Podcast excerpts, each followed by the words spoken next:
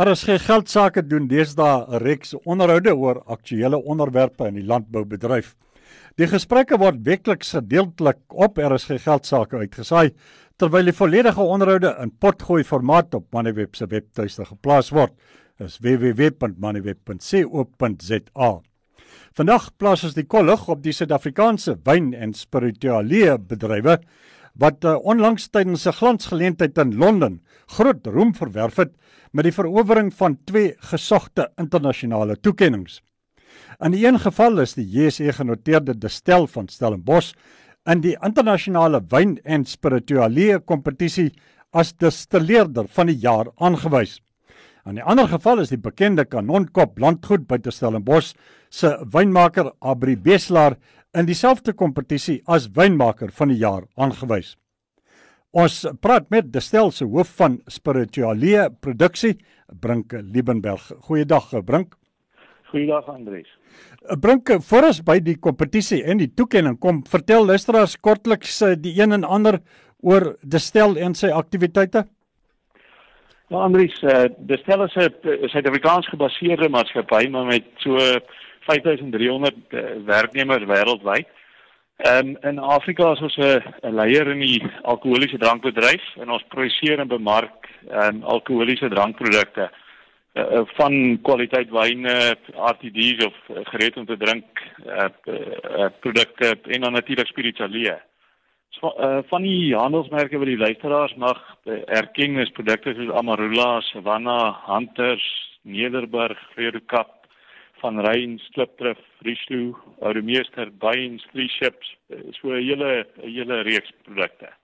Kom ons verskuif die gesprek na die kompetisie. Wie bied dit aan en uh wie neem almal deel bring? Alhoewel dis 'n internasionale beheerliggaam, ehm um, wat wat afsonderlik staan van die industrie maar befonds word eh, deur die wye uh, industrie. Ehm um, die uh, eh, IWC of die internasionale wyn en spirituele kompetisie het 'n eie beheerliggaam wat gebaseer is in Londen. En uh, daar's uh, uh, produkte van 90 lande, meer as 90 lande wat ingeskryf word jaarliks. Die kompetisie het 'n lang geskiedenis en tradisie. Ek dink dit is die 46ste jaar wat dit aangebied word en en is werklik wêreldwye deelname van Japan, uh, uh, China, Australië, uh, Amerika, Chili, Argentinië, Europa, Skandinawië werklik internasionaal. So presies waarvoor is Destel toe nou vereer met die toekenning as die destilleerder van die jaar? Die die destilleerder van die jaar is 'n is 'n ehm um, word gebaseer op intrinsieke kwaliteit van die produkte wat ingeskryf word. So hulle beoordeel uh, al die produkte wat 'n wat 'n uh, sekere produsent ingeskryf het en kyk hoeveel hoeveel goud en dubbelgoud toekenninge en selfs trofees die 'n uh, spesifieke produsent kry. So dit dis basies 'n teken teken van algemene ehm uh, uh, uh, topkwaliteit. So dis so 'n pakket van produkte as ek dit reg verstaan. Enkele van die uh, belangrike produkte wat in daai pakket was van julle staatmakers uh, bring.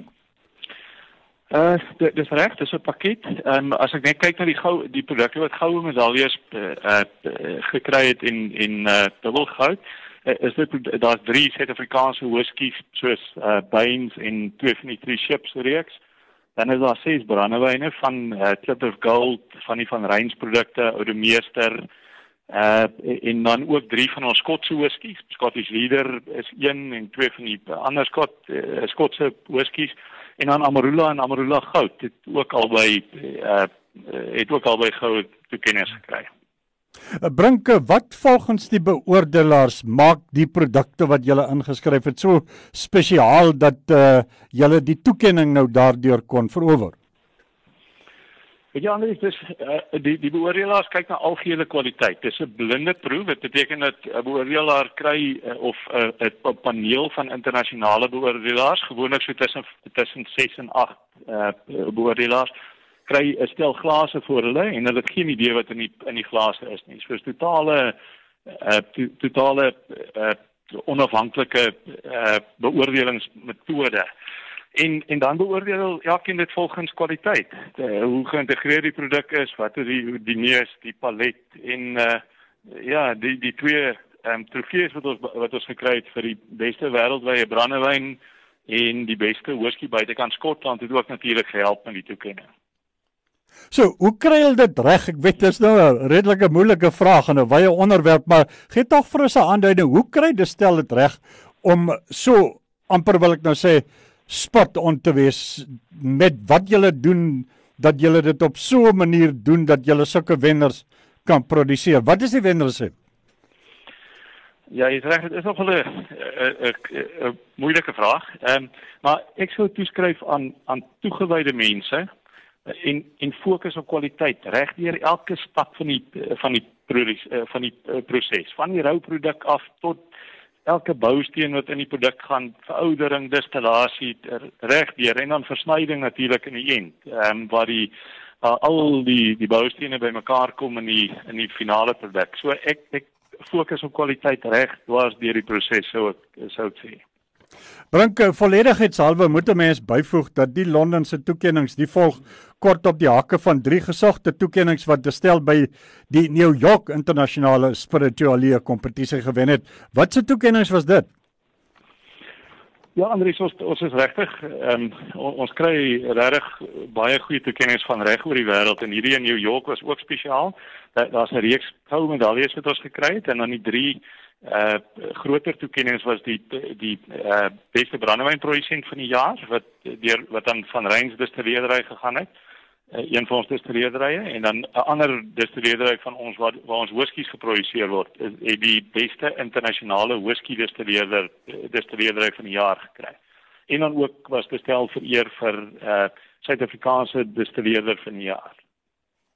Brinke Ons kry 'n baie goeie indruk van wat die beoordelaars se opinie dan oor die Suid-Afrikaanse produkte is. Meer bepaald in hierdie geval die produkte wat uh, die stel inskryf. Maar julle waarneming so in die breë trekke dan uh, die indrukke van die internasionale wêreld van Suid-Afrika en sy spirituele produkte wanneer 'n produsent soos die stel soveel gesogte toekenninge op uh, so 'n gesogte aand uh, uh, oprap In vroeë jare was daar waarskynlik verbasing geweest. Eh, die internasionale arena was was verbaas dat 'n uh, 'n land teen die punt van uh, van die Afrika kontinent sulke topkwaliteit produkte kan kan produseer.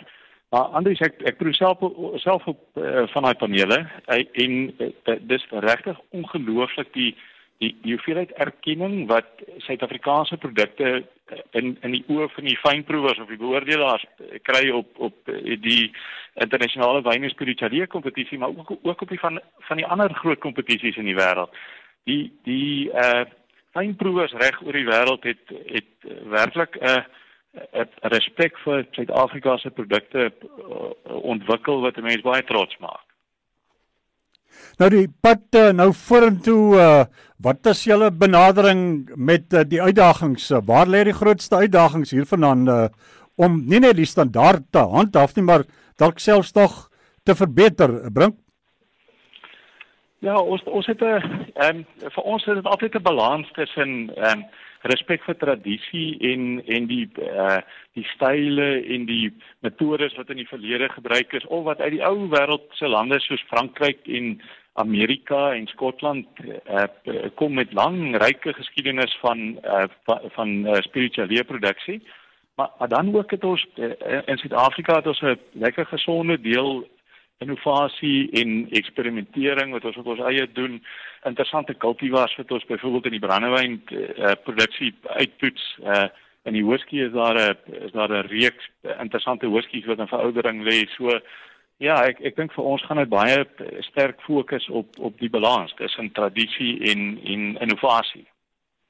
Brink uh, namens ons hier by RSG geldsaake baie geluk uh, nogmals uh, met jouself uh, en dan ook uh, die uh, hele destel span met die gesogte toekenninge wat uh, julle verower het. Voorspoed uh, met die pad vorentoe. Ons hoop daar's nog uh, baie van daai uh, toekenninge. Baie dankie Andries. Dit was lekker om te gesels. Dit was uh, Brinke Liebenberg, destel se hoof van spirituele produksie.